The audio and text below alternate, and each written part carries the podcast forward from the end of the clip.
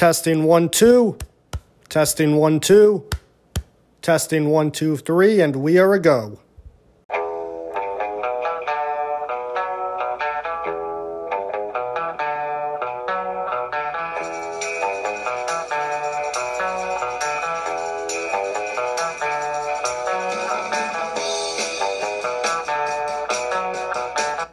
Everybody, welcome to another episode of the Lonely Heart Sports Podcast.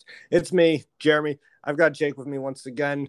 We got a lot. We got not a lot to talk about on tap today, but uh, f- I figured with what we have on tap, be a good in-depth discussion. How are you doing today, sir? Fantastic. How are you doing today? Oh, you know, I'm ready for the weekend. It's gonna be 90 degrees all, all weekend, so trying to figure out like what I want to do like once I clock out of work on Friday. But um, uh, honestly, like I said, I'm just looking forward to the weekend. It's gonna be a hot one. Uh, hopefully, I can enjoy the weather and not have to be in my air conditioned apartment all that much. Yeah, maybe I'll pass out at work one of the days and get a free day off. Workers' comp, man. Workers' comp. Exactly. Pass Uh, out on the job from a heat stroke. Yeah, all right. Well, probably. I mean, Just hopefully, I hopefully, mean, hopefully, someone I'm delivering to sees me fall though, so they can call my boss for me. Otherwise, those How- people laying there. Need one of those life alerts. Help! I've fallen and I can't get up. uh, yeah, but yes, we have. Like I said, we don't have a lot on tap to discuss on today's episode. But I figured with what we have, it'll be a, li- a good lengthy discussion. Got some hockey talk as usual. We might as well just rename the podcast to Jay's Talking Hockey because of how much we've talked about it in the past few weeks. Uh, we're going to talk about uh, everybody's favorite boxing duo, the Paul brothers. And then we're also going to preview uh, Euro 2020, which is slated to do, start in a week's time.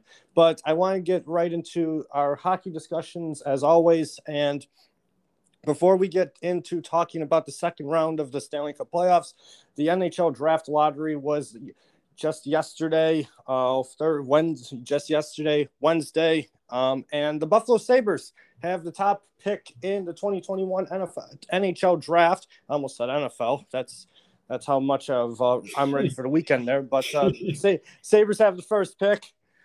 What are your thoughts, sir? Um, honestly, I want us to trade the pick. I know we've talked about this.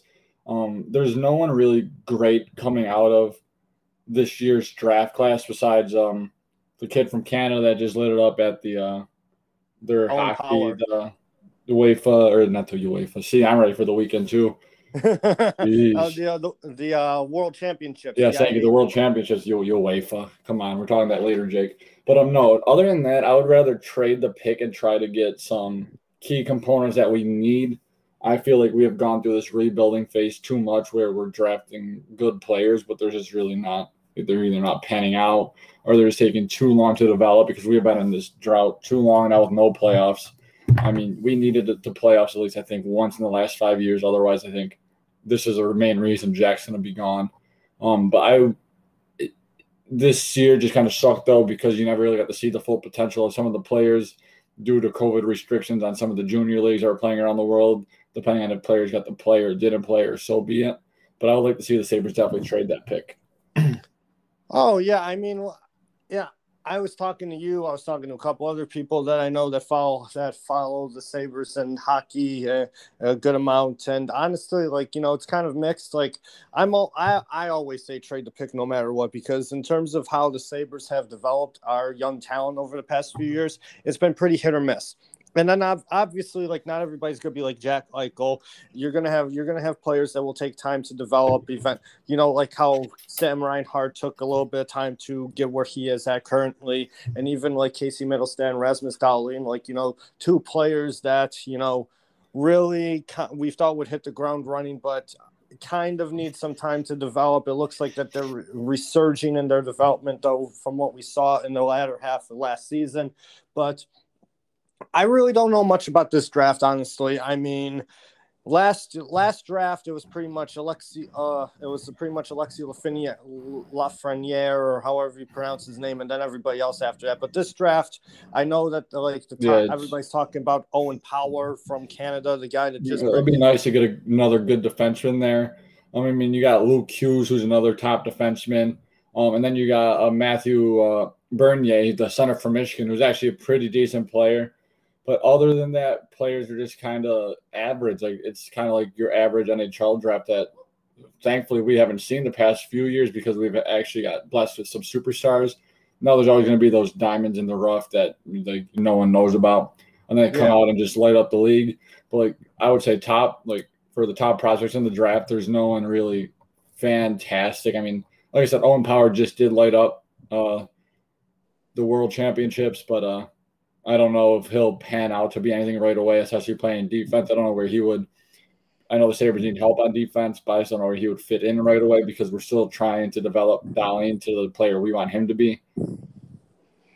Oh yeah, no, without a doubt. And the thing is too is like I mean, we also have like we also do like you know, there's a lot of issues on the defense side of our team that we're trying to figure out. Like, you know, it's talking about developing Dahlin still. There's uh there's once again we get into the off season. It's talks of trading for trading Ristolainen for somebody, or you know, because we have players in we have players in Rochester or you know that we've been that we drafted or developing that could eventually just be like Ristolainen, but m- just a little bit better than him or whatever the case may be. So my thing is is like I I'm sick. I'm, I'm gonna say that straight out. I'm sick of going through the rebuild phase. I I really feel that with what this team currently has right now, um, if they bring in the right coach, whether it's bringing keeping Donnie Granato, bringing in Bruce uh, Bruce Boudreau, and maybe keeping Granato as an assistant, somehow finding a way to convince Jack Eichel and Sam Reinhart to stay or just convince Jack Eichel to stay. Um, and then also just you know making the right moves, uh, like you know making some good sign good signings in free agency. And I'm not saying like a big splash because let's be honest, you you're gonna really have to convince somebody. Uh, somebody's gonna really have to be on one to one come play in Buffalo, given the current circumstances of the franchise. But the thing is, though, is that if you know we have we now have the top pick. So now we kind of have some trade leverage. Maybe we can make a trade or two you know to um, fill some holes or you know kind of uh, get somebody to bolster the squad a little bit more.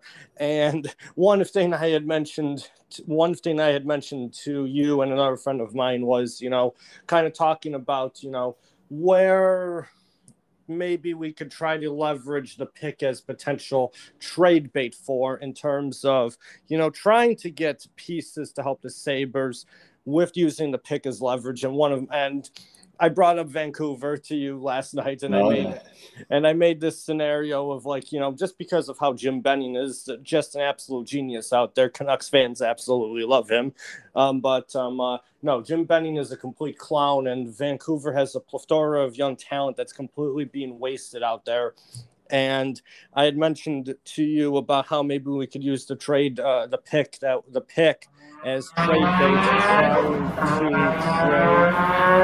for um, uh, using the pick trying to trade for like you know Elias Pettersson or if Thatcher Demko or you know because uh, you know we still kind of we still kind of need goalie help not as much as we have in the past because obviously like it shows that like we have some we we have some quality goaltending but not as good not as good goaltending and then also like the you know going back to like how we talked about Sam Reinhart uh, potentially wanting out too, trade you know include him in the deal with the pick and trade him to Vancouver and just say and somehow fleece Vancouver for um, uh, Elias Pettersson instead for Demko. I would love to get Demko, or even honestly get Hughes from them. Get Quinn Hughes. I think oh, yeah, he's an absolute yeah. stud as well. He, if we could manage that trade, I wouldn't be mad at that. Um, I, I think we'd have to give up clearly more than just that number one pick. I think you might have to send that pick and possibly Risto. Yeah, but the thing is, though, is like I said, you know, trading the pick, we obviously, if we trade the pick, that pick obviously will have will carry some leverage. And the thing is, though, is like I don't want to go too much too much into it honestly because this could be uh, we could talk about this like when when it comes time for the draft and we can preview it. But I really just don't trust. I'm not gonna lie. I really don't trust the organization like in terms of like what to do with the pick. Well, I mean, you know? no one should trust that organization, seeing what we have done the past few. I mean, granted, this last offseason, I thought the Sabres had the best offseason they've had in a long time. But unfortunately, just players didn't pan out. I mean, Taylor Hall kind of ended up just doing nothing. Uh, Eric Staal really just w- kind of withered away with us, and now he's all right in Montreal, nothing special. But Taylor Hall looked like he rejuvenated himself in Boston. He's been playing really well throughout these playoffs. Um, so I wasn't mad at last offseason. It's just like it's so hard to tell what's going to happen. And that's a prime example where you can have a good offseason, stuff just doesn't go in your favor. But I mean, what else would you expect from the Sabres, though? Because we didn't never get any luck. Oh, this is true. This is without a doubt there. And the thing is, though, is like that just goes on to like, you know, on paper, like the moves we made in the off season last, uh, this past off season, thought, and we don't, I don't want to go much into it that that either because like you know we thought we all thought that they were good moves, but obviously it didn't pan out. But like now with the, going into this off season, having a top pick, having a draft class that's kind of meh outside of like a few prospects here and there. That's why I'm saying trade the pick. And but then again, obviously the general managers of Sabres Twitter are obviously saying we should take Owen Power. Um, uh, but you know, if they ran the team, well, well, we've said this time and time again. If they ran the team, the team would probably have moved to Saskatoon by now. No, I think the team would just hold it, fold it as a whole. Sabres, there'd be no organization anymore. There'd be back to having the 32 teams in the NHL with the Kraken coming in this year. yeah, yeah, no, I mean, exactly. Like, I mean, honestly, I. I don't know. I really don't know what to make of the pick. Honestly, I I think we both agree that we should trade the pick. Honestly, um, uh, I'm just glad that Seattle didn't get the top pick because if Seattle ended up getting the top pick, I would have claimed I would have claimed uh, I would have yelled rig from it's the top. Funny, of, it's funny you say that because last night we were watching it uh, at one of the bars that we went to, and um, I said, "Watch this." I said, "Seattle's going to get the number one pick. That's going to show you that this draft it's the rig draft." It's yeah, like I last mean, year with uh, the Rangers getting that number one pick. Well, I mean, uh, last year, if the honestly, if Edmonton or Toronto or even Pittsburgh got that pick, then I would have said rigged. I would have shouted rigged from the top, the, as high as I can, as high as I can climb up. But if Seattle got it, I probably would have been just a little bit more pissed because I know that the league wants the expansion teams to do well and get them right out the gate. I mean, obviously, it just goes to show with the, especially with how Vegas has been doing since they came into the league now, just over four years, just around four years ago. Uh, obviously, they don't they want the Seattle team to do well, but the thing is, though, is like their moves are going to be made more in their ex, in the expansion draft, which will happen after the actual draft. So, which is still a rigged draft, in my opinion. It's not, it's not like the expansion draft of the olden days. Now these expansion drafts, the last two now, show that they want the teams to be good coming out, yeah. which is understandable because it's a new market.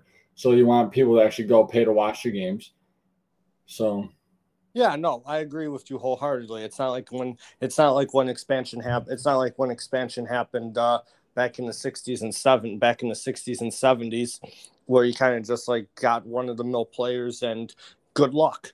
Um, uh, to, I'm again good luck there for the most part. But um, uh, yeah, no, I mean, I hopefully, I mean, it's gonna be an interesting off season for sure, especially since our our hockey team that we support has the top pick. Um, uh, obviously, once the draft gets closer, we'll talk about it more there. But I kind of want to switch up now because there's still a whole playoffs that needs to be finished, and uh, I want to take a t- take some time and have a laugh at the Dallas Cowboys and Tottenham Hotspur of the National Hockey League, the Toronto Maple Leafs. They uh, blew a 3 1 series lead. The Montreal Canadiens uh, came back from a 3 1 series deficit, never trailed in the remaining three games, and eventually ended up upsetting the Toronto Maple Leafs in seven games. And once again, it's another first round exit for the Leafs, and they haven't won a playoff series since 2004. Right, the Sabres uh, have won a playoff series, uh, first round playoff series more than Toronto has, and that's shocking to say. But uh, no, you you basically called it on the first podcast when we previewed the playoffs. You said if Montreal wins game one, you said they will win in six. They end up winning in seven, but they still end up taking down the Leafs. It's a great thing to see. Now we just need Boston to exit the playoffs, and all Sabres fans can be happy. We can celebrate having that number one pick and Boston and Toronto not winning a cup. I mean, Boston right now. I mean, they're currently playing the Islanders, uh, but that series is tied one-one. I feel like that's a series that can go seven. Right? I feel like that's a series. This is a series that can go seven. Um, oh yeah, I mean, this was Boston's definitely Boston's toughest matchup because if a Pittsburgh would have went through, um, Boston can play Pittsburgh better because Boston likes to spread that ice out, and uh, the Islanders keep their defense so compact and they play so well defensively. Where yet it might be not the most exciting series whenever the Islanders get to play just because of how defensive they play hockey, but they find w- ways to win hockey games that way. Yeah, exactly. They always find a way to win hockey games. So, I mean, honestly, like I'm just, uh, you know, whoever comes out of the East, I mean, I just, I mean, like, I just hope it's not going to be Boston coming out of the East, but I mean, like, it's going to be very weird. It's going to be like, it'll be great not to see Boston coming out of the East because, like, let's be honest, like, unless you live in New England, you hate the Boston Bruins. It's the same thing with every other Boston area sports team.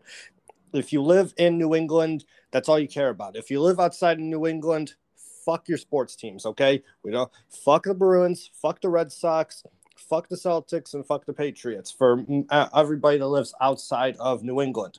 But um, uh, going into that, I mean, obviously with the Islanders stealing game two, stealing game two, they kind of took home ice going into it. But like I said, they're playing right now, and they're like right now, and they're only down one nothing in the third. But again, it's a series I feel that can go seven games, and I feel like anybody, it's really kind of a toss up at this moment. But uh, another series that's currently having a game on right now is Carolina and Tampa Bay. And Carolina, Carolina finds themselves in a 2 0 deficit and winning four out of five against the defending the Stanley Cup champions with Nikita Kucherov coming back. That's a hard task for that's yes. a hard task in my opinion. That's going to be a hard task for that young Hurricanes team. I mean, Tampa has absolutely just looked like a powerhouse throughout these playoffs so far. Like you said, with Cooch back now and everything, they just might be they just might be too much for the Canes to handle. I, I hope the Canes can take this series. I'd like to see them go through. They're a very exciting team to watch. But the way Tampa's playing right now and Vasilevskiy has, besides that one game, that one fluke game he had, he has looked pretty solid. Oh yeah, no, without a doubt. And the thing is too is like I under like a lot of people are kind of just like pissed off that like Tampa is like allowed to like have Kucherov in the playoffs, even though he didn't play the entire regular season because of just how like salary and structure was. But well, hey, he was injured anyway, so the Tampa Bay did it right by not having to take that cap hit for him, knowing if he played in the regular season, he was only going to be playing maybe ten games. So at that point, you might as well say for the playoffs. So the, for the people saying that was stupid that he shouldn't be able, able to play, why not? It's in the rules for a reason. And I mean, Tampa Bay's organization just did that so smart. I mean, oh yeah, no, I agree with you wholeheartedly. Those are the people they're just like pissed off, and in my opinion, kind of really don't understand like how that how that whole thing works there. But they're also just pissed off because like Nikita Kucherov, who's just been like one of the league's most one of the league's better players over the past few seasons. Like you know, coming off healthy without playing an entire regular season, and he's still being he, he's still showing like why he's been one. He's showing why he's players. a top five player in the NHL. As soon exactly. as he came back, he made an impact right away. And exactly. he, yeah, that's why people are mad, just because how good the guy is, and he can consistently do it, even coming back off of injury. He looks amazing. Yeah, and I it's a like scary sight to see if you have for the Hurricanes to see that. Oh, without a doubt, without a doubt. Which is why I feel like the Carolina Hurricanes, like they'll probably end up losing in four or five. Like I don't see, I can't see them taking four out of five games. Uh, taking no, four especially, especially being down 2-0. If, if they were, if they were, if the series was one to one, I could see them pulling it up. But being down 2-0 against this Lightning team is going to be a tough task. Yes, no, exactly. Yeah, I completely agree with you there. And I kind of I want to shift it out west right now. We've got the two best teams on paper uh, to, uh, going into Game Three, uh, the Avs and the Vegas Golden Knights. Um, honestly, the Avs are absolute wagon, and I think they could really sweep this Golden Knights team. They have looked unbeatable in the first round, sweeping the Blues. Now up have a 2-0 series lead against of the Golden Knights with an overtime winner yesterday for them to go up 2 0. I mean, that's a tough task for anyone who has to play that team. They are the best team in hockey right now. they're firing on all cylinders, getting good play from every single person from top to bottom on this team. And it is a scary sight to see.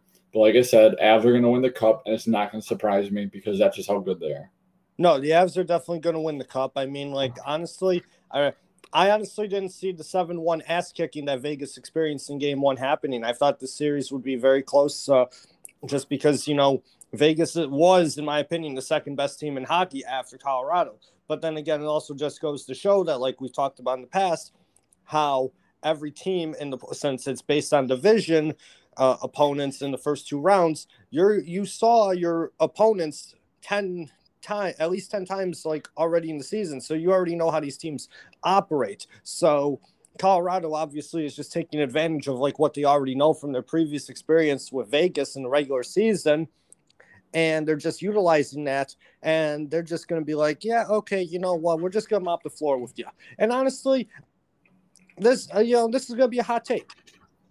If the Colorado Avalanche win the cup, sorry, when the Colorado Avalanche win the Stanley Cup, they're not going to lose a single game. They're going to go 4 0 4 0 4 4 0 and Do you think they could take it and do you think they could just take it the cup in 16 games? I mean, they're I, a wagon. I, I mean, I, they are a wagon. The only way I don't see that happening is if they play Boston in the cup final. Yeah, well, actually, that's like to turn it to a somber note real fast. Just real fast. Prayers up to Brandon Carlo. He just took a hit down in the corner, and we got he tried to get up three times, stumbled back down each time. He's currently down on the ice. So prayers up for him because that's a scary sight to see. That is a scary sight to see. That is a scary sight to see. But uh, I will go into something related to that. Oh, I know exactly where you're going with Yep, when we preview the uh, North Series uh, between Winnipeg and Montreal. But uh, yes, I really think that Colorado could go 16 and 0 in the playoffs just because of how much they're a wagon. The only way I don't see it happening is if they play Boston in the Cup final. Uh, yeah, I, I, I, don't think they'll take it in 16 just because this isn't like the NBA where your top teams are always going to win. I could see them losing a couple games depending on who they play second round. I mean, honestly, in the semis, I really think that they might. I think they could for sure win 12 games to get to the Cup. I think once it gets to the Stanley Cup, I don't think we see a sweep from the Avalanche uh, especially if they play the Bruins. I think if they play the Bruins, that series at least goes six. Okay, I I respect that there. I respect that. I completely respect that there. Um, uh, one, to, but yeah, I mean, like that, that. That's just my hot take here. I mean, Colorado is a wagon. So just given the circumstances there, I would not be surprised if it if 16 and 0 happened. I mean, like you said, the NBA, it's not like the NBA, but the thing is though is even in the NBA, nobody actually went undefeated in the playoffs. Only twice uh, only three tw- three times in NBA history did teams have only one loss. The 83 76ers, uh, they had one loss, the 2001 Lakers, and the 2017 Golden State Warriors did. Um, uh, they all, all three of those teams only had one loss, but uh, the 2017 uh, Warriors probably should have gone playoffs undefeated. Honestly, um, I believe they had they had one game in the finals. Um, uh, they had one game in the finals uh, one, that was taken away from them. One in by they kind of blew it against Cleveland, if I remember correctly.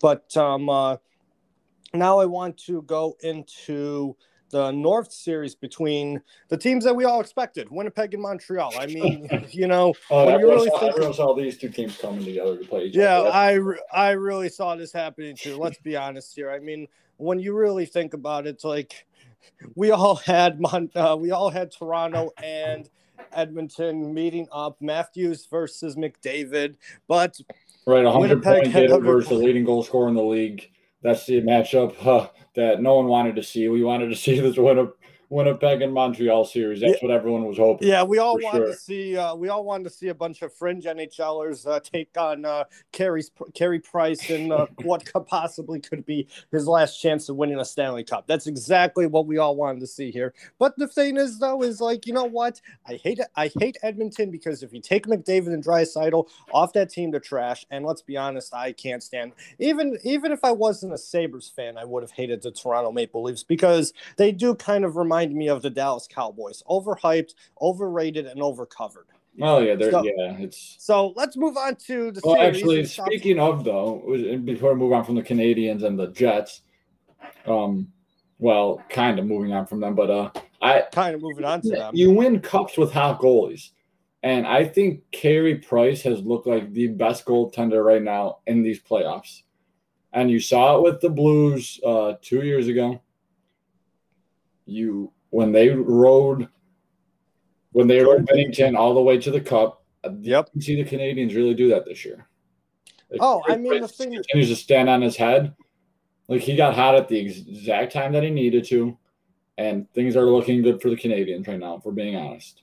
Oh, I mean, like, let's be honest here. I mean, no, things are looking good here. They took game one and they took game one against Winnipeg in a five to three victory. And Carey Price, like, is Carey Price is standing on his head right now. I mean, the guy is unstoppable. Everybody like thought that the guy was washed up in the regular season, but once again, he steps up in the playoffs when it, when they need his team needs him most. That's why they pay goaltender nine million. Right? this is the exact reason why I pay a goaltender that. There are 16 players in the league. I think there's like uh, like 16 players or something like that in the league that are getting paid 10 million or more a season, and only one of them is in the playoffs right now, and his name is Carey Price. And the other goaltender that's getting paid 10 million also looked like garbage in the first round. So I mean, well, just... Spencer Knight's gonna take over as goaltender. Well, yeah, I mean, we all saw it coming. Anyways. But still, I mean, for the for them to pay Bobrovsky 10 million was an absolute joke, in my opinion. Still. Oh, I agree wholeheartedly. I wholeheartedly agree. But no, Montreal looks good in the playoffs, and honestly, I, I like I said, I like I said, it's in my hot take. They're going to sweep through the entire playoffs, but I would love Montreal to make the Cup final. I would love for Montreal to make the Cup final because a Canadian team has not won. A Canadian team has not made the Cup final since 20. 2011, if I'm correct, when Vancouver lost in seven games to the Boston Bruins. Montreal was the last Canadian team to win the Cup in 1993 when Pat, when legendary goaltender Patrick Roy stood on his head in net and yep. they beat the Los Angeles Kings in six games. Um, uh, but I feel like Montreal. Price is a guy who deserves a cup before he's retired. He's one guy in the NHL who he deserves a cup. Carey Price does deserve a cup. I mean, he's a he's an he's an Olympic gold medalist. He's one of the great. He's honestly one of the greatest goaltenders of this generation. Quite possibly one of the greatest, one of the better goaltenders in the history of the National Hockey League. Continue, he has continued to go follow a trend of great goaltenders to have ever played for the Montreal Canadiens. I mean, you had Georges Vezina, Jacques Plante, Ken Dryden, Patrick Roy, Carey Price. Like you know, yeah, they've been know, they've been blessed up there. That Canadian team with good goaltending. They really have. They really have. I mean, it's gonna. I feel. I feel bad for the person that's gonna follow suit for Carey Price. I really do. But uh, no, uh, what I do want to talk about is the hit um, uh, that uh, that uh, Mark Scheifele had on in game one at the end of the game there. He was suspended for four games for it. I had talked to actually a friend of mine about it, and I said I would not be surprised if it's four games. I feel like the the director of player safety kind of just like says, "Here you go, we'll suspend you for this amount." Uh, but I've thought four. I thought four was enough. Honestly, it, I did not think it was. It was definitely not a clean hit. I mean, no, it was. It was a very dirty hit. I mean, he got a running start from the opposite goal line and didn't stop skating until he probably hit the blue line of his defending zone. And you can't take a run at a guy like that. I get, I get why you do it. You're frustrated, but you, that's just a hit you don't throw. Oh, I mean, the, no, game, the game's all. basically over. Just let that game's over. Let that puck go in the net. There's no need to. There's no need for Scheifele to throw that hit at all. Oh no! And now we and now um uh, Jake Allen. It was Jake Allen that got that. Yeah, Jake uh, Allen got lit. Yeah, he got lit up. Yeah, he's out indefinitely with a concussion. I mean, the only good news about that was that he didn't have to go to the hospital for that hit, which was which is good. Whereas, so uh, when John Tavares got hit in Game One. Uh, in the Leafs Habs series, uh, he ended up having to go to the hospital for that hit because of that hit. That was but, even like a hit. That was just a fluke play. What happened to Tavares, though? Oh yeah, no, I, I know. Corey where Perry was a dirty hit. Yeah, yes. was a dirty hit where Perry literally couldn't do anything about it. You saw him try to get out of the way and ends up kneeing Tavares in the head. Yeah, that was just it, that was a just very unlucky play. That was very unlucky there. I do agree, but I mean, like we've just kind of like you know, it kind of reminded me like, like the contact that was made there kind of reminded me of that. Honestly, like I'm not saying what Perry did was dirty because we all know it wasn't. Whereas Scheifele just like you know said, okay, like fuck, like Scheifele, you know, probably is lucky that he didn't get his ass kicked by like five by like ten people there. Uh, Nicola Eel, Ehlers um, uh, was stopping a brawl from happening and also protecting Allen from getting hurt again. I I don't know if you saw that. Yeah, I saw he was blocking everyone off. So good on him for that because they people could have fell in him very easily if he didn't do that. Exactly. But one thing I do want to say there is I even with Jake Allen out indefinitely, I mean it is a concussion and it's only a concussion, so that's the good news there. So there's still a potential there's still a potential chance that Jake Allen could return to the to the team and actually participate in the playoffs should the Canadiens advance to the Stanley Cup semifinals because obviously with a concussion you're going to be at least out at least a week with uh, protocols and everything. So, and based on how games come quick and thin, he won't be returning to this series no matter what. But um, uh, just because, just based on how the Canadiens actually were dominant in Game One, coming off of a tough seven-game series like that, it just goes to show how resilient they are. And I feel like that they could take the. I feel like that they could take the series again against Winnipeg in six. Yeah, I definitely think the Canadiens come out on top this series. Um, there's no doubt in my mind they're not the team coming out, but uh, I think I would say six as well, possibly even five, in my opinion. I don't think this is going. I don't think this series goes any longer than that. Like I really think they can finish it in five. Yeah. Another thing too is is like I really want to see a Canadian team make the cup final, mainly because then the border has to be reopened officially uh, something that has not been, been officially opened in over in about 15 months now. So hopefully, if a Canadian team so makes the uh, Cup final, they reopen the border. And also, if a Canadian team makes the Cup final, especially if Montreal makes the Cup final, uh, I know that they're starting to reopen and end lockdowns across provinces in Canada, especially in Quebec. Um, uh, so maybe that team, maybe people in Quebec can eventually, you know, just like go out and enjoy like the Montreal's run in the playoffs. Uh, without having to stay at home because of all the lockdowns that have been happening in Canada. So that's good. So that would be something good to see there too. Plus, with all the old people, all the old people winning uh, everything um, uh, in 2021, it wouldn't surprise me to see the one of the oldest franchises and winningest franchise in the NHL win the cup. It wouldn't surprise me at this point. Yeah, no, I agree with you. That that that wouldn't surprise me either. Uh, but um, uh, on going off of all of that, I do want to move on to our next topic, which is about everybody's favorite duo, uh, the two greatest boxers of all time, honestly, even though one of them has an 0 1 record. Uh, that's the Paul brothers and their latest adventure adventures in the world of boxing. Logan Paul is due to fight Floyd Mayweather on Showtime pay per view this Sunday, actually. And Listen and here, listen to this. Here are the rules to this. Here are the rules to this series. I, did you see the rules for this? Uh, yeah, there's some there's some weird rules in there for sure. Um, there Jake Paul or yeah Logan can't weigh over 190. Um, there's no refs to be judging it. There's no official score at the end. Um, it's three. What was it? Three eight minute rounds. Eight three minute rounds. Eight three minute rounds, and then and then just really no winner if no one gets knocked out. See, what kills me is Logan Paul can't come in at over 190, and for every pound that he comes in over 190, he has to pay hundred thousand dollars. So if he comes in 10, if he comes in 10 pounds over 190, weighing at 200, he has to give up a million dollars. Well, that's like, nothing, that's nothing to him, but uh, I didn't, I didn't, I didn't see that rule actually. That yeah, he, no, I, I thought he couldn't come in over 190. I didn't know that was a thing.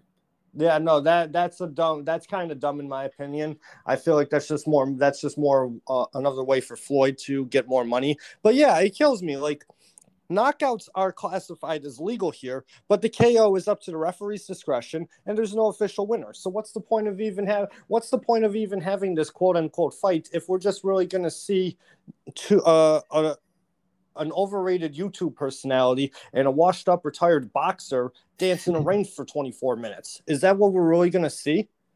Yeah, probably, but people are still going to pay to watch it. So, oh, people are more likely to illegally stream to watch this. I mean, that's, uh, that's what I'll be this, doing. It's not worth. I was taking a look at it on Showtime pay per view because I do have Showtime included with my cable. Yeah. And and sadly, I can't get it without having to pay. It's fifty bucks for this. Yeah, I'm not. I'm not paying fifty bucks to watch this. I'm not paying fifty bucks either. I mean, the people in England are luckier. I saw that like on Sky uh, on Sky's pay per view, it's only like fifteen. It's only like fifteen pounds for the fight, which is equivalent to like uh, around like ten to twelve, like uh, what ten to twelve dollars or something like that. So like shit, they're getting they're getting off lucky having to pay for that. But I even then I wouldn't pay ten to twelve dollars uh, for to watch that. I. Who plays hockey on Sunday? Who who's playing hockey on Sunday night again? Um, Sunday night game would be Avalanche and the Canadiens. Avalanche, Golden Knights, and Canadiens and Jets. Oh, look at that hockey doubleheader. Oh, the Yankees and Red Sox are playing on Sunday Night Baseball too. Oh, damn! I may have to miss this. Oh, I yeah, may you'll have to definitely miss- be missing the fight. I'm definitely gonna be missing the exhibition of a fight, uh, and it's called a fight. I'll instead be watching a fight on the baseball diamond between the Yankees and Red Sox. May, may maybe there'll be a fight on Facebook, or at least like Bicycle will be trying to start one. Maybe when Pikes can get in a fight, maybe we could we could pay per view a fight of you two. Oh, the Islanders have just scored. I am behind you. That sucks. I'm, I'm, I'm definitely a couple seconds behind you because I didn't. The Islanders have just scored right now. Oh my god, it's crazy. One to one, five twenty six left in the third. Let's go. It's oh my god, but that's great, honestly. See, once see it just goes to show that anything could happen in this series. I mean, like now that's tied, it, a potential overtime right there. I feel like the Islanders could steal this game from the Bruins, and it would be a huge momentum changer. But going back to our topic here, this fight's a joke. Boxing and bo- this fight's a joke. What we're going to talk about next is a joke, but uh, is a joke. But the thing is, though, is like because of how much boxing like is discredited right now, this is sadly the best thing going for boxing right now, which is kind of a disgrace given the um uh, talent that is in all of the divisions of boxing, whether it's welterweight, lightweight, even the heavyweight division. But people, I guess, would rather watch old you old washed up retired boxers uh, face YouTube personalities. But going off of that, now I want to talk about how Jake Paul is going has agreed to fight former UFC champion and retired MMA fighter Tyron, Tyron Woodley in another fight in his next boxing match, which will happen on August 28th, which will also be on Showtime pay per view.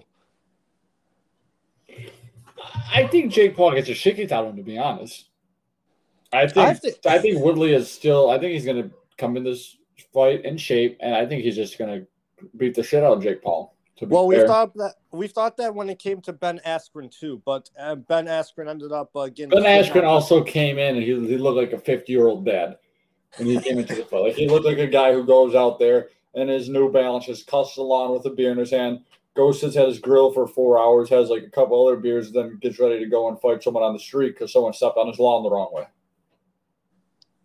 Are you Yeah, sure? what- Are you, are you sure your dad? Are you sure your dad didn't fight Jake Paul? I think my dad would have gave Jake Paul a better fight, to be honest.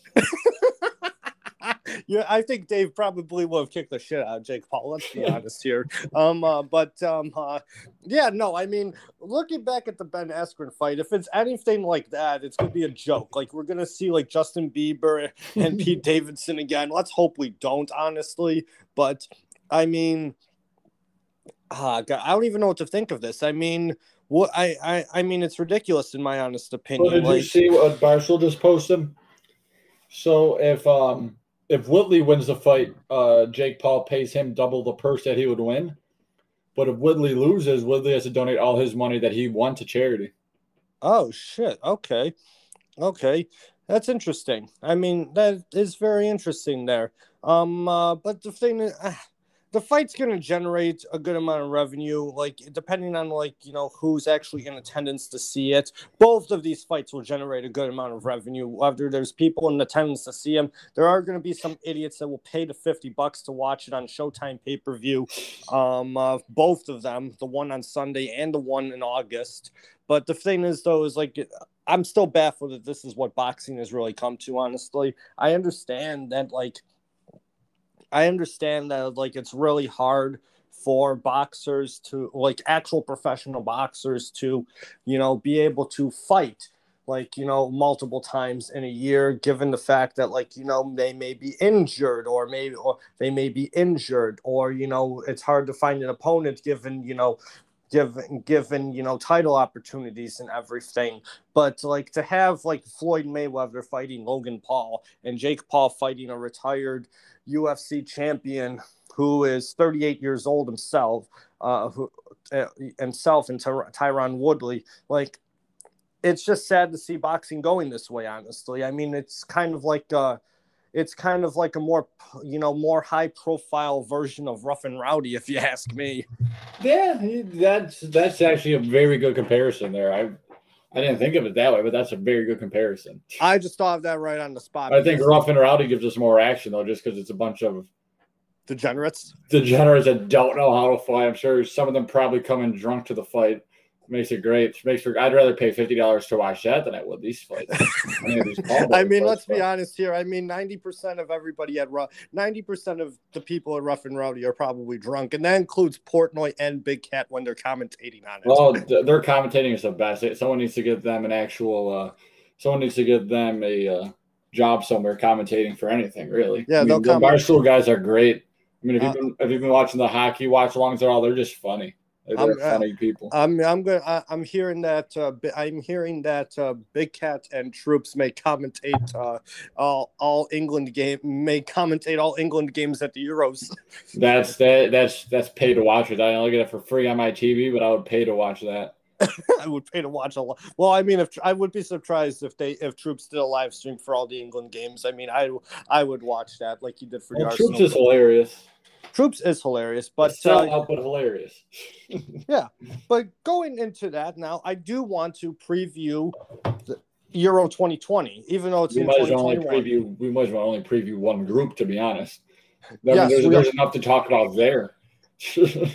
oh, let's be honest here. I mean, the group that we all should be talking about here, obviously, is Group D. Hmm. I think I lost you. I think we lost Jeremy, everybody. But what he was going to say is we should be previewing Group D because England is in that group. And boy, oh boy, is football coming home with this team. This squad is going to run through everyone else. Mark my words, football is coming home, people. I promise you that football is coming home.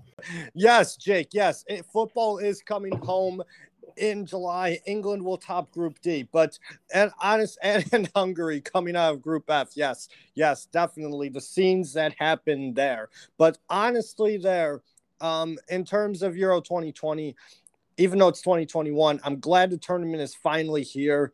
Um, you know, there's a lot to talk about with this tournament, honestly, because you have powerhouses like France, Germany, Portugal, who are all in the same group, by the way. They're all in Group F. Uh, you have other nations like Belgium and horses like Italy and Wales. And honestly, this tournament could. This tournament is going to be a star-studded tournament, and it's something that I have been waiting about a year for, honestly, because I always look forward to the international and continental tournaments during the summer, and we were robbed of that last last year with the pandemic and everything, with the world shutting down. I understand that technically we had a summer of soccer with all the leagues coming back, but now we have a true summer of soccer, a true celebration uh, technically, it's supposed to be a celebration of the 60th anniversary of the Euro European Championships, even though there haven't been 60 of them. It's 60 years of the European Championships, technically 61, but we all know what happened. Like I said, I don't need to go into that again. But the one thing that's nice about it getting pushed back a year is now next summer, now we're going to have the World Cup. next winter. Oh, that's right. It's That's right. Next winter. That's because weird. It's gonna be, because it's gonna be in Qatar, which means the league season is there. But yes, um, uh, but yeah, no, I mean, like when you really think about it, like you know, it we we have the Euros this summer. Next winter is the World Cup, so technically, there's not that.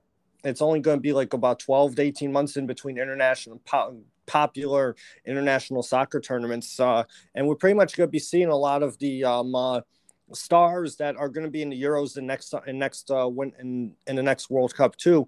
So, but the thing is though is like going into this European Championship, like you know, there's a lot to there's a lot that really could be discussed. You know, could France uh win the Euros after heartbreak in 2016 and coming off of their victory in the 2018 World Cup? Can Portugal repeat as European champions? Will it finally come home uh, after England uh, made their made the run to the semis of the 2018 World Cup?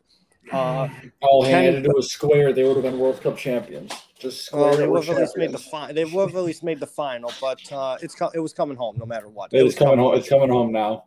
It's coming home now exactly. But uh going off of that i mean there's just a lot of questions to be asked because you take a look at the team the nations that are participating in the euros. Like i said you've got france you've got portugal and germany who are all in group f which is the group of death. And as much as i would love to see hungary top that group it's just not happening. I mean they're they got completely fucked by being placed in a group with all three of those like you know top footballing nations uh, not just in europe but in the world. Um you know another thing is like can belgium actually finally get it done in a tournament with the pl- plethora of talent that they have with romelu lukaku kevin de bruyne or um Dr- dries mertens um you know just players na- oh just a few players to be named there but Well, it'll be nice. Hopefully, if all goes as planned, Belgium will make it out of Group B. So we will see them in an elimination play, which will be nice because Belgium is and and another team that you should be looking out for too is the Netherlands. The Netherlands are going to be a solid squad in Group C. I think they top that group, and I really think they can make a run at this as well. I mean, the thing is, though, is like the Netherlands could potentially be a dark horse as well. Another dark horse I feel like could be Italy. I mean, Italy's just been trying to find its identity after, um, uh, especially after uh, the 2014 war, especially after Euro 2012 and the 2014 World Cup. They've been trying to find their identity because they went through a stage of like their golden generation in 2006 just kind of like all got old. They weren't replacing them. They didn't have young talent coming into the national team. Now they do have that young talent. They have a quality manager in Roberto Mancini. Um, I feel like that Italy could be a dark horse more than the Netherlands. And the only reason why I say that it comes down to their manager. Isn't Frank de Boer the man coach of the Netherlands national team? Yes, he is. Ah, the worst manager in the world, the worst manager in Premier League history, who s- somehow couldn't score a goal with Crystal, Pa- have Crystal Palace score a goal, and somehow couldn't get anything done with Atlanta United, which was probably the most talented team in MLS at that time. Uh, so, never Dutch fans, um, uh, shit. If you're looking for Euro glory, you might as well just wa- rewatch uh, videos of Marco Van Basten in 1988. Okay. But um, uh, honestly, I'm excited for this tournament. Um, going into it now, like like I said, you know, Group F probably the group of death here. Um, you have Germany, you have Germany, France, Portugal, and Hungary. But going off to back to Group A, Turkey, Italy, Wales, and Switzerland. Group B is Denmark, Finland, Belgium, and Russia. Group C is the Netherlands, Ukraine, Aus- Austria, and North Macedonia. Group D is the future European champions England, Croatia, Scotland, and the Czech Republic. And then Group E is Spain, Sweden, Poland, and Slovakia. So in reality, I mean, like Group F, obviously on paper is the most entertaining group because we're going to see France versus Germany, France versus Portugal, Portugal versus Germany. Uh, and then the thing is, though, is Hungary is really no pushover either because of how they performed in Euro 2016. uh, if they can if they can have a performance like that again, I don't think that they would be a pushover for either of those teams, especially with how they already had port. They are very familiar with Portugal, even though this Portuguese team is much more talented than the team that won in 2016. But anything could really happen in these tournaments. Um, exactly. That's the that's the thing I was saying about you. All these teams only play each other once to make it out of the group. So you say Hungary just upsets two of the teams and they could make it through. I'm not saying it's never going to happen, but that's what I'm saying about the tournament. Is all you need is really two games. You could have oh. a, you could have a win, draw, and loss and make it through in these. That's just how tough these just single games are for these teams. Well, that's the thing too, because the thing is though is like since uh, the new format of the knockouts is in, like it's not like the it's not like you know quarters, semis, and finals not uh, uh, anymore uh, it's gonna like you know now it's there's a round of 16 then the quarters semis and finals so like mm-hmm. you're going to have your top two you're going to have your group winners and your group runners up and then it's going to be the top the four best third place teams in out of the out of the six groups so what's going to happen there is like say hungary comes say say say Hungary somehow find actually no say North Macedonia somehow finds a way to come in third in Group C, and um uh, they end up having the the second uh, best record out of all the third place teams. They're into the round of 16, which would be an amazing achievement for such a small nation like that competing in a major tournament like this with all these European power, not just European powerhouses, but some world world powerhouses. powerhouses yeah Exactly. So that's just like it's it's going to be interesting to see. I mean, that's how Portugal eventually ended up winning the turn the Euros back in 2016. They were one of the better third place teams under the new knockout format and that's how eventually they rode their way to the final, eventually winning over the over heavily favored France in 2016. Um, and a lot of people were upset about that because they felt Portugal played poorly, didn't deserve to make the knockouts. But hey, it, it, shit happens. Um, uh, so, I mean, anything could really happen there. But I mean, just going off of it, I mean, like I said, Grew the tournament is slated to kick off a week from now. Um, and honestly, we're going to be seeing stars like Kylian Mbappe, Cristiano Ronaldo, Harry Kane, Robert Lewandowski, Gareth Bale, Kevin De Bruyne. Um, honestly, um, Karim Benzema, the return of Karim Benzema to the French national team after five years uh, away from it. We're going to be seeing other stars um, like Thomas Thomas Mueller returning to the German squad for the first time in three years since the end of the 2018 World Cup. Um, but the thing is, though, is like there's just so much talent on a good amount of these footballing nations, uh, national teams. There's just so much talent, young and old, to watch in this tournament. Um, I mean, I'm just overall excited for it. The only thing I'm upset about is Norway is not in the tournament. Why does that upset you? Because we don't get to see Erling Haaland. Okay, fair enough. He also could have uh re uh what do they call it when they changed. Oh, he couldn't do that. I I looked into that actually. There was no I'm saying he could it was like 2 years ago we had the option and he chose yeah. to stay with Norway. Yeah. Well, I mean, yeah, I mean, technically, he wasn't even born in Norway. He was born in Leeds, so I do see that. But well, that's, why thought, that's why he could have went to England. Yes, I did think about that because I've thought about that, but he had already had. But uh, yeah, I knew if, that if he actually was from England, it would come home for the next twenty years.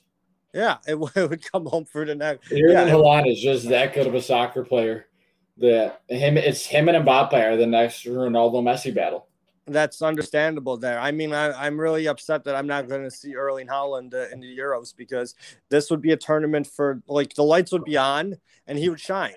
I mean, this is a guy that's just a natural born goal scorer, and we're going to be missing out on just his ta- just his overall mm-hmm. talent and his overall scoring abilities, uh, which is going to suck. But the thing is, though, is like you said, we're going to be seeing more young talent. We're going to see young talent, no matter what. We're going to see possibly uh, the next best player in the world in Kylian Mbappe. Hopefully, Griezmann uh, gets informed for this tournament, which would be nice to see.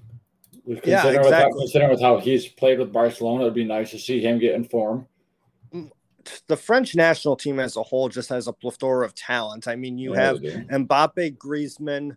And You're the best midfielder in the world in uh, N'Golo Kante yeah, they had just a plethora of talent. Um, uh, I mean, the people that got rejected for the France squad could eventually end up winning the Euros. They could send a second team, a France B team, and they could possibly compete and make at least a final, maybe even win the whole thing. That's how good France has been at producing footballers as of late. But mm-hmm. um, going off of that, I mean, I just want to talk about who I think like you know would top each group. Um, uh, and obviously uh, we'll start with Group F because that's going to be the most exciting group to watch. And I would be shocked if I don't see France. I would be shocked if I don't see France top Group F. I mean, I mean, unless France somehow finds a way to draw or lose to either Portugal or Germany, there's no way that they don't win their group just yeah. because of how good they are. Yeah, I agree with you. I mean, defending World Cup champions um, they're going to come in with a fire under their ass just because of how the 2016 Euros ended for them, or the yeah 2016 Euros ended for them. So it'll be nice to see them. I definitely agree with you that they're going to come out on top. It's going to be a battle for second between Portugal and Germany. I think, unfortunately, I think Portugal tops Germany, and Germany will get the third spot. I just think, Germany hasn't been that that old powerhouse everyone knows Germany as as of recently and um, with their national team play, but we'll see. Oh yeah, no, without a doubt. Uh, we'll just keep going up in reverse order in terms of Group E. Um, I think Spain tops Group E just because you know I feel like Spain is having a resurgence in terms of you know they're kind of like Italy. They had their golden generation. You know, they lost it for a little bit at the 24 uh, at the 2014 World Cup. Uh, then they were just finding their way again. Um, uh, they made it to the round of 16 in the 2018 World Cup. Um, and, but the thing is, though, is I feel like with the youth movement they have there, with the resurgence, uh, with with you know they have good they have a good mix of young and old. Um, Luis Enrique got petty and didn't pick any Real Madrid players uh, to be on the squad. But I feel like that would be a good thing too because the Spanish Real Madrid players are either old and injured or really didn't perform well for club this season. So that kind of makes sense. Um, uh, but I feel like Spain will top the group. Um, and I feel like Robert Lewandowski will find a way to take Poland uh, to second in the group. See, I was going to say Poland. I think Poland's going to come out on top of this group. I think Lewandowski is going to carry this Polish squad through the whole thing. I really think they're going to top uh, Group E over Spain. Ah, okay. I like it. I like it. I like your. I like it. I, I just think Spain would just be a little bit better than Poland in terms of a team. Uh, mainly just because I don't know much about the team outside of Lewandowski, the national team outside of Lewandowski. Um, uh, but that's just uh, just that's just bad research on me there. Um, going into Group D. I mean, let's be honest here. All the games are at Wembley. Um, it's coming home. I mean, England's going to top Group D. They're going to beat Croatia. They're going to get revenge on them from the semifinal in the 2018 World Cup. Then they're going to play the Czech Republic. Uh, then they're going to play either the Czech Republic or Scotland. I think it's the Czech Republic. Well, they're just going to win all their games. Let's be honest here. I mean, the Czech Republic, uh, you know, uh, England should just kind of England. It's a game that England should mop the floor with them because they're talent. But the thing is, though, that it'll be a game where they find a way to scrap a one or two nil, one or two nil victory against them, and then they'll face Scotland. And I mean, the England has always had Scotland's number over the past few years. Uh, so I just see a masterclass there. Uh, I may be biased here, but England tops the group. Yeah, England tops the group, and I honestly I think Scotland finishes second in this group. Scotland finishing second. I mean, I was thinking Croatia, but also well, I mean, that's what I was thinking too. But I'm like, that's the easy pick, and got to have some upset somewhere. So I think this is the upset we're going to see. And Scotland taking uh, the second place in this growing, carried by their captain Andy Robertson. I mean, you got Scott McTominay there playing your midfield position. I know you know him a little bit because I know both that, uh, of them a little bit. They also have John McGinn in midfield as well. Yeah. Um, uh, they also have John McGinn in midfield as well. But the thing is, though, yeah, I mean, you know, honestly, I'm to change it. I think Scotland will come in second, too.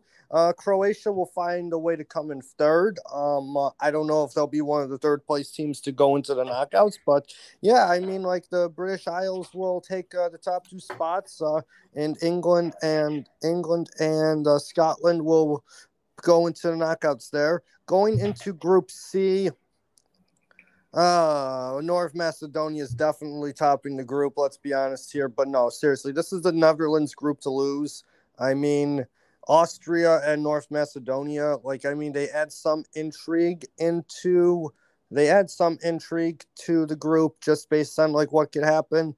But I mean, you know, neither of them like really will do any damage uh looking at it on paper. If the dutch don't top this group i mean it just goes to show that frank de boer is the worst manager of all time and the dutch really need to find a new manager whether it's calling johan cruyff back from the dead or somehow finding a way to pry ronald koeman back from barcelona because he was actually doing a pretty pretty decent job when he was managing the dutch team yeah, the Dutch, uh, I think it was last year, two years ago during their international play, were really going on a run. I mean, they're carried by Gini Wijnaldum. He was looking absolutely solid for this team. It also helped, though, at that point, they had Virgil van Dijk there, who is not playing in the Euros this summer, unfortunately. Um, still facing injury, but I mean, still, I mean, you have you have uh, Matthijs de Ligt still in the back. You got Frenkie De Jong in the midfield. So this team really could, like I said, I think this team's going to make some noise in this tournament. Yeah, it all depends on like what happens with their forwards. I mean, I understand you got Memphis to Depay, um, uh, but I really have to like really take another good look at the squad in terms of like their, their midfield is solid. We're going to see Donny uh, Van de Donny, Beek play. Yeah, he's going to be playing for this Netherlands squad as well. In Donny, I, I see Donny really see, finally get the playing time he deserves. Finally gets the playing. I, I do agree with you there. I don't. Uh, that's another conversation for another day. But uh, yeah, Wijnaldum, Van de Beek, Depay, De Ligt, De Jong. Um, and uh, and a sleeper that a lot of people kind of sleep on a uh, the Bournemouth player. Well, I think he might have actually signed a Man City this summer, if I remember correctly. But uh, Nathan De Ike, or however oh, you Nathan say Ake, Nathan, Nathan Ake, yeah, Nathan Ake, yeah. yeah. He'll definitely be partnering with Matthijs de Ligt, uh, uh, be based on uh, how Van Dijk is not going to be playing at the Euros because he's still recovering from his ACL injury. But um, uh, I definitely, definitely would like to see that partnership. I would I as well. Just I think people people don't realize how good this kid is going to be. I mean, he's still only 26 years old. Like get getting up there in age, but I think he really by the end of his career, he's going to be playing for a big club. He, yeah, yeah, yeah. He definitely. I don't understand like why he's on City, anyways. I mean, uh, he's not going to start for them anytime no. soon, especially with the how Ruben Dias has been an impact there, and he's also and Ruben Dias is also three years younger um uh, than Nathan Ake. He's only twenty three, if I'm correct. Yeah. So, so Nathan Ake, like leave and go somewhere else. Um, uh, but I hope you do well at the Never for the Netherlands. Maybe you can get a move somewhere based on your performance there. But uh, going off of that, we're going to go into Group B, and this again, this is Belgium's group to lose just based on their overall talent. Uh, with De Bruyne, Lukaku, Hazard, Dries, Dries Mertens, um, Thibaut Courtois in goal. You're going to have uh, Toby Alderweireld and Jan Vertonghen in defense. I mean, they kind of they kind of like prove to be rocks in defense for Belgium, even though they really, you know, kind of don't do it well for club. But uh, it is the history of the Tottenham, so that makes sense there. Um, uh, but I mean, just based off their talent, their depth, that's their group to lose. I understand that, like you know, Russia make they made some noise in the 2018 World Cup, even though they may or may not have doped in that World Cup. I mean, that's still up for debate. I mean, what what Russia team doesn't dope? I mean, you look at them going to the Olympics. Every single team of theirs is doping. It just doesn't come as a shock. So, uh, yeah, they're, but, they're be doping for this tournament as well. I mean, Putin does as Putin does. We're not trying to get canceled or killed here, okay? No, I, res- I respect the man. Respect the Putin. Don't kill me or my family, please. yeah, they're they're listening, buddy. They're listening. But um, uh, yeah, no, I mean Russia and Belgium will definitely top the group. I mean Denmark could potentially come in second too. I mean, I, I mean, you've got Christian Eriksen and Kasper Schmeichel. I mean, I really don't know much else about the um, uh, Denmark squad. Um, about the Denmark squad other than those two. But the thing is, those Eriksen's a good. Eriksen is honestly a really good player for Denmark, mm-hmm. and you have Kasper Schmeichel, who's like one of the better goalkeepers in the Premier League. But I mean, going off of that, I mean, like those are the three teams like that could that should come out of their group. Um, uh, that have a good chance to come out of Group B, and then going into Group A, Turkey, Italy, Wales, and Switzerland. I mean, I feel like Italy and Wales; those are the two dark horses I had mentioned. Mm-hmm. I would mm-hmm. not be surprised if ne- I would be surprised if neither of them come out. If one of the two do not come out of Group A, I mean, I'm not saying that. I think, I think Switzerland. I think I like Switzerland for this group. To be honest, I think Switzerland tops this group just on the fact of what we've seen Italy do over the past couple of years. Uh, Wales is really hit or miss. It really honestly just depends on Gareth Bale. Um, I, I like the Switzerland squad. They always play good at the international level. I mean, you got Granit Xhaka and Xherdan Shaqiri playing for this team. Um, I, I like the way they play at the international level, this team. So I'd like to see them make some noise and come on top of this group.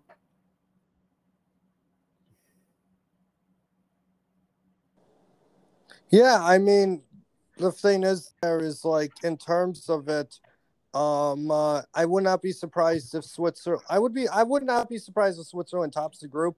But the thing is, though, is like you know, like you said, it all depends on the performance of Gareth Bale. Um, uh, obviously, like he had a decent season uh, returning to Tottenham. Um, Daniel James honestly will be getting a good amount of playing time as well, unlike at his parent at the club that he currently plays for. But uh, then again, a lot of people really don't like Daniel James playing all that much for Man United. I mean, I like when he's out there because he's fast and you know he does have some skill. But um, uh, and then with Italy, I mean, like you know, you've got players like Marco Verratti, Gigi Donnarumma. You still got uh, some old men in defense. Some uh, they still got the old rocks in defense there, honestly. But um, uh, honestly, that's a group that could be a toss up as well. Um, uh, once again, just kind of like looking forward to seeing like what happens there. But um, uh, I was taking a look at the odds for Euro 2020, and would you believe it that England and France are joint odds on favor to win the tournament? Uh, it, it, it is kind of hard to believe just because I I thought France would have been for sure just a standalone number one to win this tournament.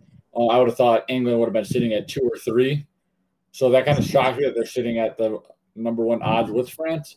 But then again, this this England squad is really like they have such a good squad. It's kind of back like with their old with their old Golden Boys. Um, when back when they had Rooney and and fuck, I lost my train of thought. Gerrard, Rooney, all those, all Rooney, those Gerrard, Lampard. Yeah. Um, uh, it kind of it kind of reminds me of this. Like this is this England team is reminding me of that England team. I know that England team didn't win anything, but I I feel like the talent that this England team has compared to them is better though when you really think about it. I mean, you, I, I mean, your midfield is stacked, your strikers are stacked, and you have so many defensemen that you could play. Now, yeah, I, I mean, get, oh, go ahead. Fuck Marchand, he just scored.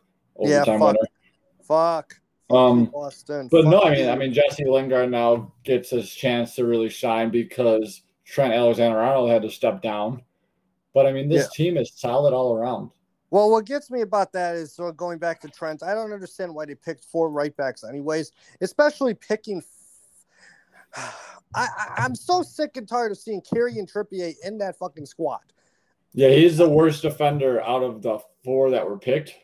Ah, I mean, like it really pisses me off that I never and I you know and I, it's it's gonna sound biased for me saying this that like uh it, it sucks that Aaron Wan-Bissaka is not in the England squad. But you mean to tell me that Kieran Trippier is a better right back than Aaron Wan-Bissaka? If you're trying, if you tell me that, I'm to ask you how much crack you're on, because there's no way that Kieran Trippier is a better defender than Aaron Wan-Bissaka especially with the fact that Kieran Trippier was dog shit in his final years at Tottenham. And I mean, I haven't really followed La Liga all, all in the season, but you never really heard about him other than the fact that he got suspended for 10 weeks because he told his friends where he was going and you know he broke gambling protocols or whatever. But uh, that's a legend I, move. That's an all-time move right there. That really is an all-time move. But the thing is but though, he did like, he did win that they won the title at atletico so they did win the title at, at atletico but i also think i also still think he is like he is really the poor man's Kyle Walker. No, Kyle, like Kyle Walker's just in the squad to be a backup goalkeeper because we all know that like whoever gets injured, uh, if Dean Henderson gets injured, there's no way that one of those two goalies is going in. It's gonna be Kyle Walker. Come on now. But um, uh, joking aside, honestly, those right those two right backs, like even Kyle Walker's not better than Aaron Wan. Well, Kyle Walker's a good right back, but he's not better than Aaron Wan Bissaka. No. The three right backs that they should have taken are Reece James, Trent Alexander Arnold, and Aaron Wan Bissaka. And and the thing is though, now that Trent is out, they're looking at putting Lingard in because of his form at West Ham. And I'm thinking myself, if you just want to have four right backs, you might as well just bring no. But I really think. Well, I think they were. I think they were going to play uh, Trent at a midfielder position. I think they're going to play him at right midi. I really think that was is the case too. Honestly. I think that is why they brought Lingard up because they plan on playing Trent in the midfield, which is Trent's natural position. If anyone, if you followed him growing up through the youth youth clubs from Liverpool, he was a midfielder. Yes, yes. And then he ended up making his debut at right back because Nathaniel Clyne was injured. And then they also really didn't have any true right backs. I do remember when he made his debut in uh in for Liverpool because it actually was against, it was against United. Yeah, it was against United. It was against United, and everybody's like, "Who the hell is this? Who the hell is this?" And everybody's kind of like laughing.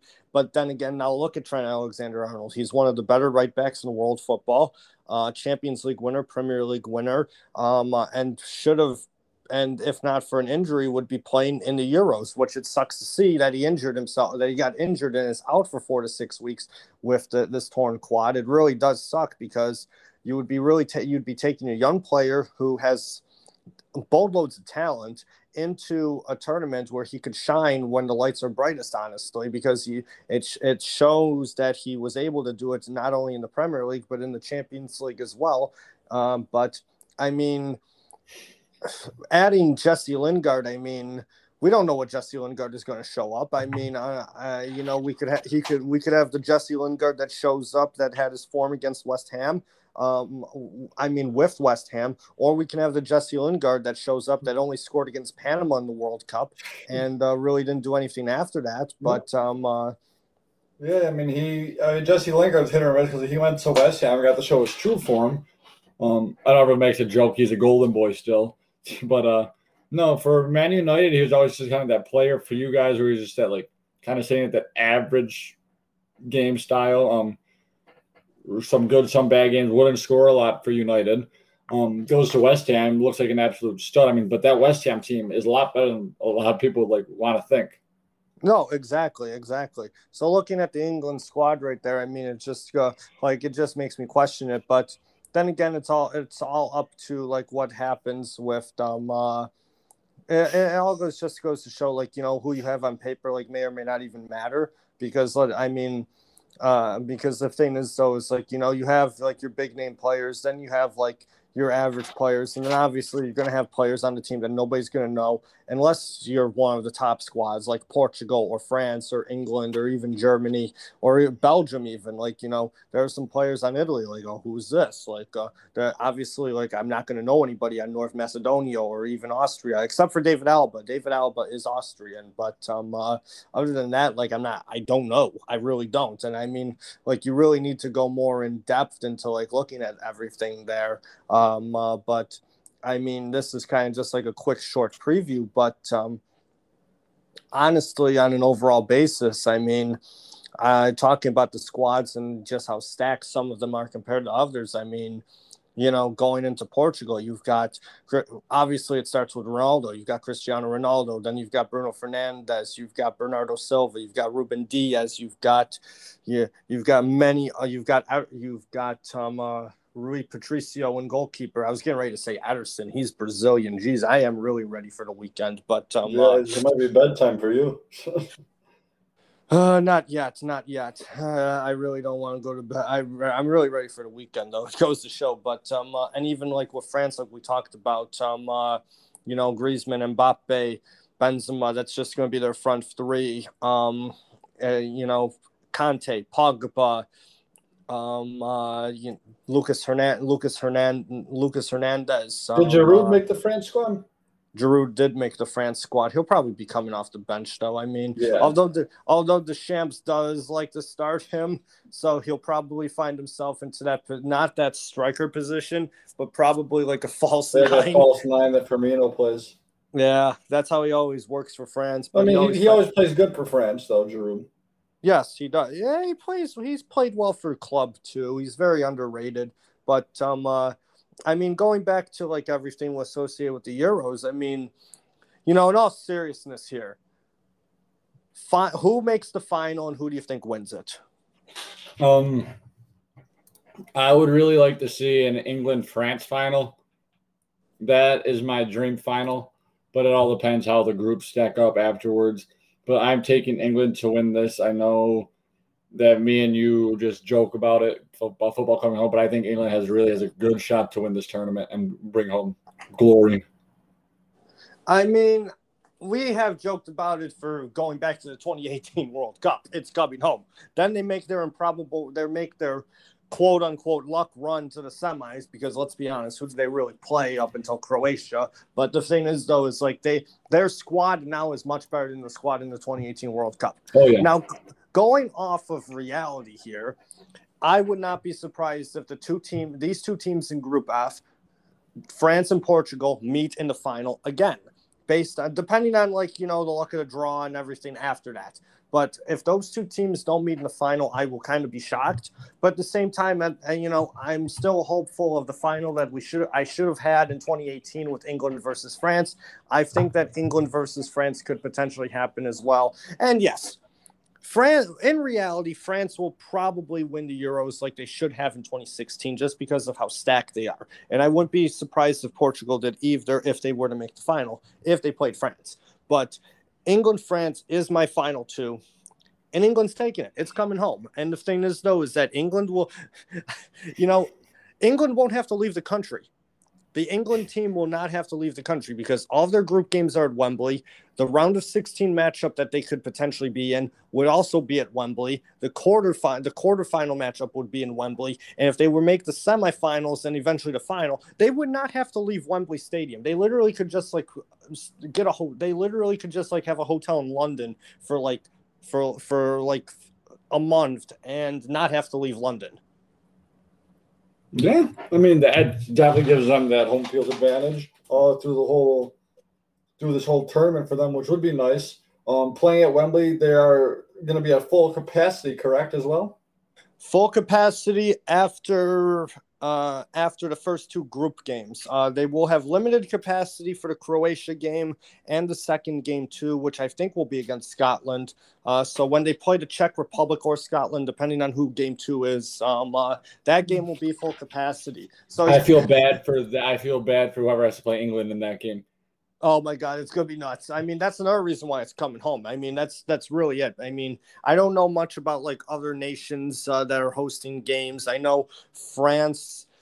Uh, I know Portugal. If they're hosting, they'll have some fans like they had for the Champions League final. I don't know about Italy, France, or Germany. Uh, France had their friendly at home, a friendly, uh, not a, a friendly at home, just a f- couple days, just yesterday, a couple days ago, or whatever. And they didn't have a crowd, from what I saw. If there was, it was a very small crowd. But um, uh, the but the same thing with Germany. I mean, like you know, their crowd, like they may or may not have limited capacity around these other countries, but England is definitely reopened. So um, I really feel like the fans are really gonna just find a way to take this team, this country, and ride and you know ride the country's coattails to the final at least, and that's how it will come home. I mean, this is gonna probably be if England wins it, it's probably gonna be the most rigged Euros ever in terms of just you know they didn't have to leave the country, even though you know it's technically a multi-nation tournament. They're going to have the most fans at their stadium, um, you know, in terms of that. But me being me supporting England in this tournament, I won't give a damn.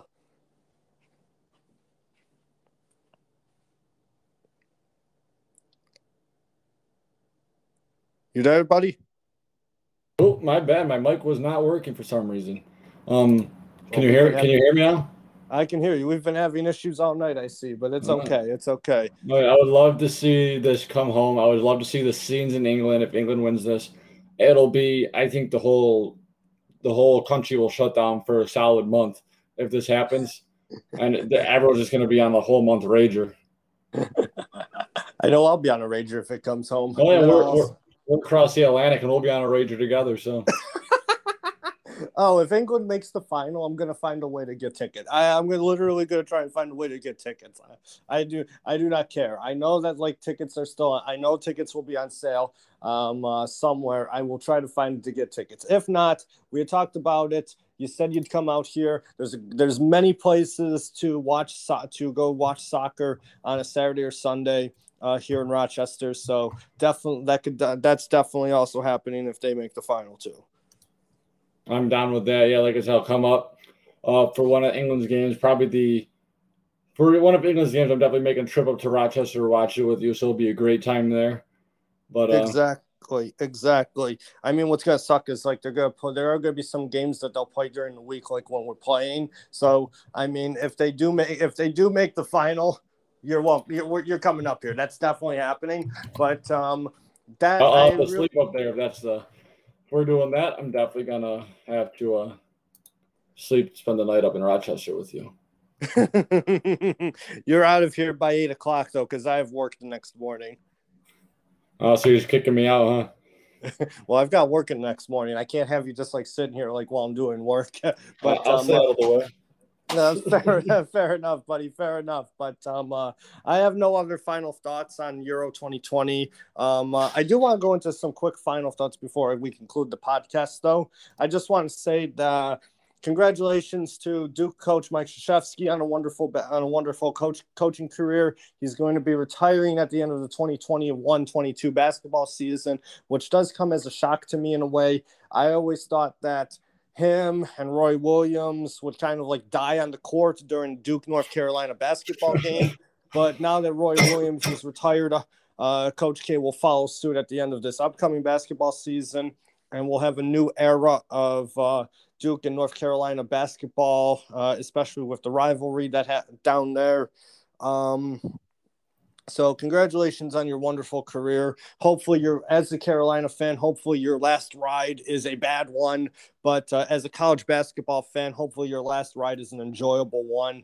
Um, I do want uh, the Boston Celtics are in need of a head coach, uh, but I don't think he'll be going there anytime soon. I think he'll just spend time with family and his kids and his grandkids. Um, uh, man, I don't know. Um, uh, but in terms of the Celtics needing a coach, uh, maybe Peanut could become their head coach. He'll light a fire under their ass. Jesus, imagine Peanut being the head coach of the Boston Celtics. he light a fire under their ass. I was making a joke with Paiska the I mean, I was making a joke with Paiska about that yesterday. He's like, he, he's like, he was talking about on Facebook, like who he think who should be a candidate. I'm like, I know a guy, and he's like, who? And I said Peanut, but I didn't tag Peanut because I didn't need Peanut seeing those comments. and, and he's like, and he's and Paiska was like, oh, he he'd definitely be a good candidate. I'm like, yeah, he'll light a fire under their ass for sure, making them run suicides after every loss.